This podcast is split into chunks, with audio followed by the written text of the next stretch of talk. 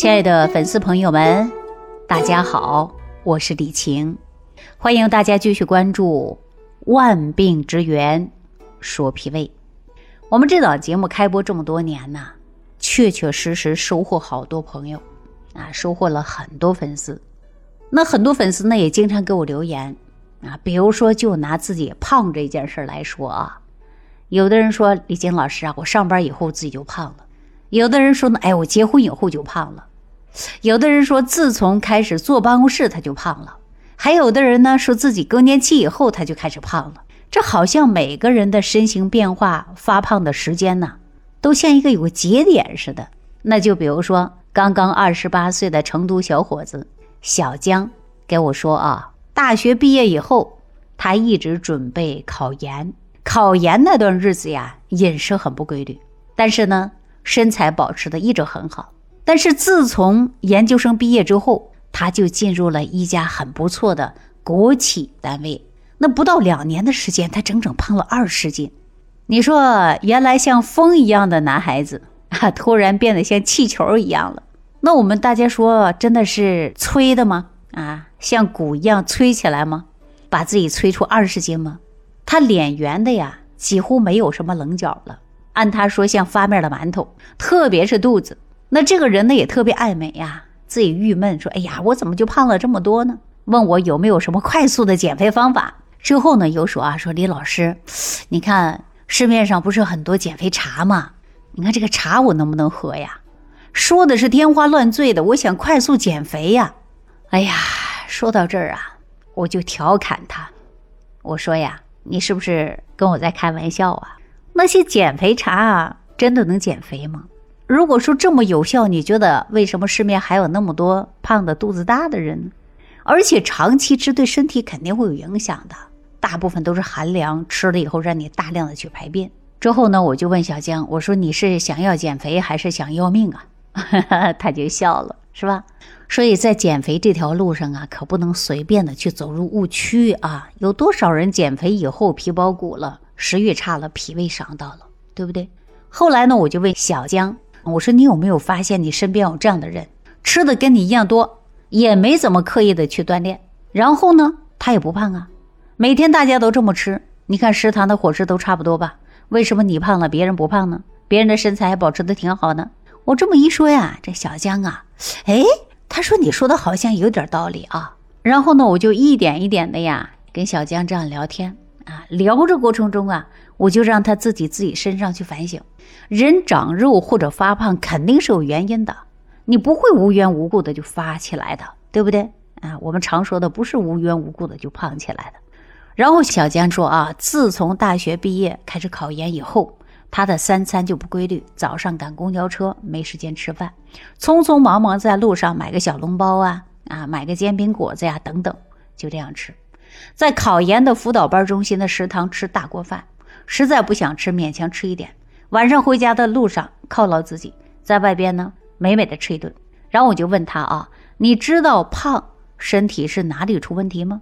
那他想了想，才回答我啊，说李老师应该是脾胃吧？对，没错啊。那接着呢，我就问啊，我说那小江啊，那你知不知道这个脾胃它到底哪里出问题了呀？什么功能出问题了呀？我这样呢跟他聊，问他的时候啊，他就答不出来了。然后我就告诉他啊，其实啊，就是脾的升清降浊出现了问题。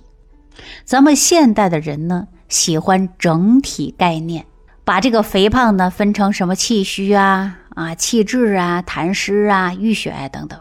我觉得这样分呐，有点故弄玄虚，是没有从根本上考虑问题。因为只要是个虚胖子，他肯定存在着。气虚的情况嘛，而且呢，只要是个胖子，哪个肥胖的人没有痰湿啊？哪个胖子人血管里边没有毒素垃圾呀？这浊毒化的生存环境的背景之下，我们虚胖的人越来越多，一下子把这个肥胖的概念呢整了这么多，那所有的人在减肥的过程中啊，弄得是云里雾里的。想减肥的人呐，还真的不知道从哪儿下手了。那比如说，就像小江这样的人，对不对？那咱们呢，从中医的角度来考虑问题。中医讲什么？讲的是阴阳啊。阴阳讲的是什么呀？升降的角度来考虑肥胖的问题。那这个问题大家说就简单了呀。我们常说大道至简，大医也至简，所以我们归纳在一起啊，捋一下。我们首先呢，得考虑清楚为什么我们会肥胖。大家说为什么会肥胖啊？当然是不是我们身体里边有很多浊毒垃圾排不出去了，对不对？那为啥排不出去了呢？就是因为脾胃的升清降浊的功能受损了。《黄帝内经》上说啊，说清阳出上窍，浊阴出下窍，清阳出腠理，浊阴归六腑，出入肺则神机幻灭，升降息则气力孤微啊。其实啊，我们要掌握了脾胃的升降出入，掌握它这样的原则。很多疾病都会迎刃而解呀，这就是为什么我讲万病之源说脾胃。那在减肥的道理也是一样的呀。很多人一谈到肥胖，哎呀，就色变了，把自己身上的肥肉看上去当做什么呀？洪水猛兽。那我想问问大家，难道这些肥肉真的就一无是处吗？是我们身体多余的吗？不是的，是我们身体当中很智能、很有智慧的。我们身体不会无缘无故的多出来一些东西，那既然是多出来了，肯定有它的道理嘛。其实身体里啊，它存在的一种方式叫什么呀？自我修复，也叫一种自救，一种自我保护的状态。那些肥胖的肉到底是保护我们什么呢？我告诉大家啊，肥肉保护我们身体的阳气，保护我们身体里的五脏六腑。大家不要以为。胖人就不怕冷啊？他不是不怕冷，只是表面上不冷，而他的五脏六腑是很冷的。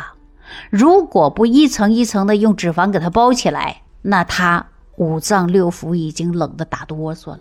那由于伤了脾胃，阳气越来越虚。那这个时候呢，外边稍微有一点风吹草动，刮风下雨，寒气就会入侵，然后呢，人就容易出现问题，对吧？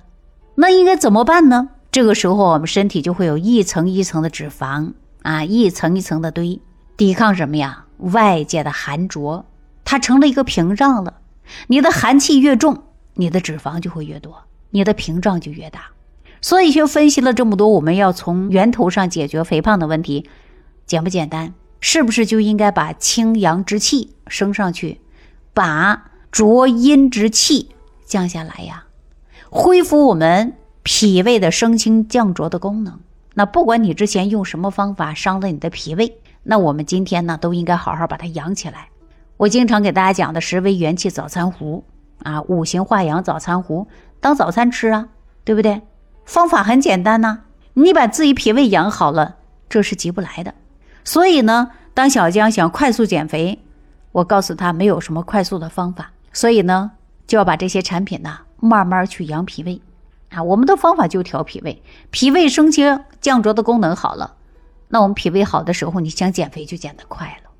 那说到这儿呢，我再给大家呀推荐一款升清降浊的茶，这个茶方呢大家记一下啊，这个茶方，但是具体大家能不能用呢？我想需要大家通过中医个辩证啊，辩证了再用，不辩证别乱用啊。这个方子也是我们大夫给大家开的，我看到方子的黄芪是九克。甘草九克，干姜九克，荷叶六克，陈皮六克，决明子九克，山楂九克。这个方子太多都是药食两用的食材了，所以说适合用了，大家可以直接泡茶；不适合用了就别用。你只要每天喝上一杯啊，配上早餐壶，配上早餐壶早上这样吃，我们叫做什么呀？叫做叫醒脾胃。其余时间可不可以啊？也可以随时当茶喝呗。那早餐壶你就每天早上喝一杯。因为这个茶方呢，只要坚持啊，味道呢还不错，里边都是药食同源的。但是重点坚持，大家可以用养生壶煮一煮都可以。那接下来我们给大家剖析一下这个方子吧。为什么就能升清降浊呢？大家先看一下是不是有荷叶、陈皮、决明子、山楂这四味啊？那荷叶专门是健脾祛湿的，我们把身体里的废水通过小便的形式排出去。陈皮呢，它能干啥呀？化掉我们身上的浊。肥胖之人呢，大部分都有啊痰湿、打呼噜 是不是啊？那这个决明子干啥？运肠通便的呀，直接把我们的胃肠道当中的垃圾，包括宿便都能排出去。山楂大家很熟悉了，它能够啊消肉食。肥胖的人往往呢都是吃的那些肥甘厚味的东西才胖起来的。所以呢，山楂可以起到活血呀，还可以清除血管的垃圾呀。如果说我们采用那些降浊的药材，包括食材，行不行啊？当然不行，因为啊降的太过，人就容易气虚受不了。何况肥胖的人大部分呢都是有一些气虚的。那正常的人呢，老这样喝也会伤胃啊。所以说，在降浊的同时，我们要升啊，要升清阳。那升清降浊的这个茶里的方子呀，我用到了黄芪荷叶。你看黄芪干啥的？大家知道吧？能把气提起来呀。黄芪可以呀，能够健脾。张仲景有一个叫黄芪健中汤，是吧？用的黄芪就是主要。黄芪生发，生发的很好啊。那荷叶呢，不就是利水的吗？对不对？所以说一升一降，哎，这个用的方法大家好不好？因为它呀能升能降，还不伤脾胃嘛。那如果单一用荷叶，具备了升清降浊双重功能。那浊阴降了，清阳升了，我们把脾胃是不是就调好了呀？你再用点干姜、甘草，哎，它是不是把胃里边的这个寒气也能赶走了呀？怕胃寒的不敢喝的，那你看这里有生姜，热性啊。是吧？所以张仲景必用的脾胃药，那就是升清降浊的减肥茶啊。这样的搭配其实挺好的，无论什么样的体质啊，都可以去喝啊。但是坚持喝，不是一天两天的。那因为这个食疗方呢，自然呢也存在有寒热、有温有补，对吧？有升有降，整体的气机运化起来才可以啊。那有了这个方子呢？我们生活当中还得杜绝什么呀？垃圾食品，三餐有规律的去吃。肥胖的人呢，记住了啊，你不能吃的太多垃圾食品，对不对？如果晚上不吃饭呢，就把五行早餐糊啊晚上吃，里边有山药、莲子、芡实，包括猴头菇粉，就可以起到一个又减肥而且又养护脾胃的作用啊。所以说，很多粉丝想减肥的，不要求快，记住了，不能迅速吃那些泻药，麻烦，也不要说绝食。那你就是啊，自残，是不是啊？那你就不是给身体留下了这个不健康的隐患吗？所以说，大家一定要记住了，通过为大家介绍的健脾养胃来实现升清降浊，来用这种方法呢来减肥啊，那还能够美容祛痘痘啊，对吧？调理我们的代谢的问题呀，啊，所以说呢，在减肥不要图于快啊，要慢慢减，生活当中运动，关住嘴，迈开腿。调好脾胃，代谢快了，这堆肥肉啊，慢慢就掉了。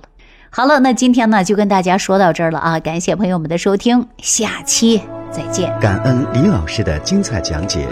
如果想要联系李老师，您直接点击节目播放页下方标有“点击交流”字样的小黄条，就可以直接微信咨询您的问题。祝您健康，欢迎您继续收听。